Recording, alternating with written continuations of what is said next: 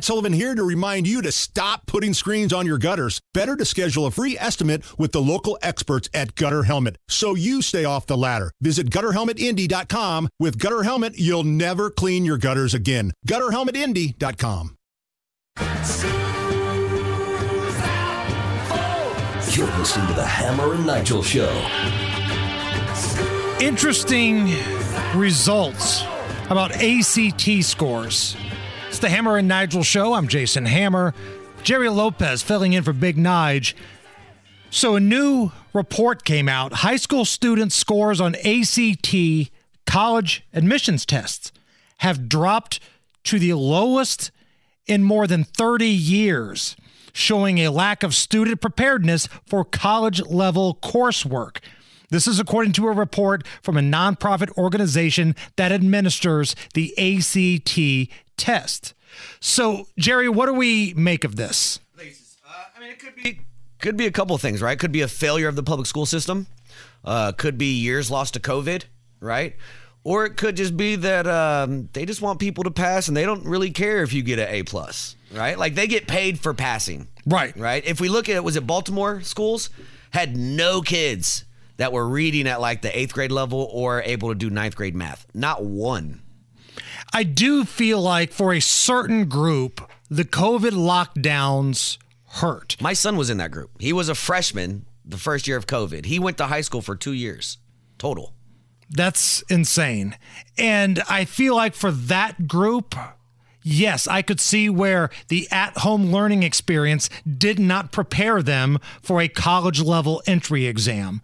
But also, to your point, I think a bigger problem, something that you can't just isolate to a couple years due to COVID, is what's happening in predominantly the public schools. Mm-hmm. And there's a lot of people that go to public schools.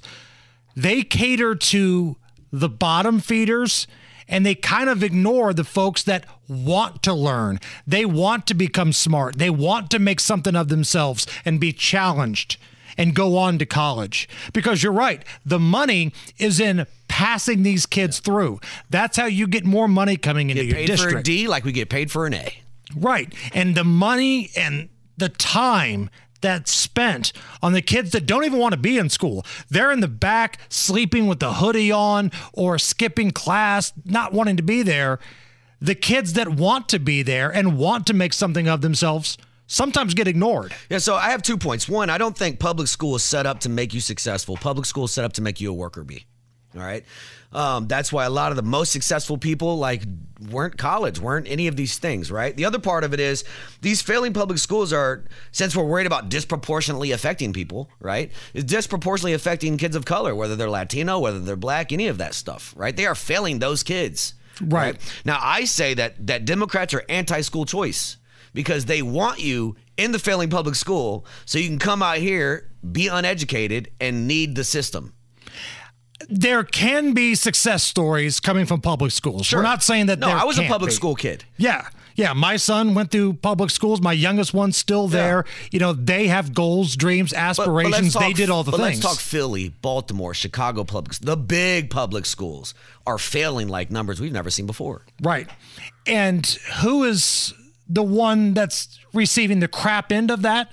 The kids that want to be successful, the ones that want to speak to the teachers and learn and make six figures one day and do whatever their heart desires. Those are the ones that get ignored because the teachers are like, You've got your act together. I'm going to focus on these kids over here that are throwing spit wads at me, picking fights and selling drugs in the hallway. So this reminds me of the army, right? We'd run in formation, and the first person was always the slowest person. Right? Because you don't want to leave them in behind, right? So I think we misinterpreted No Child Left Behind. It's really No Child Gets Ahead. That's a great point.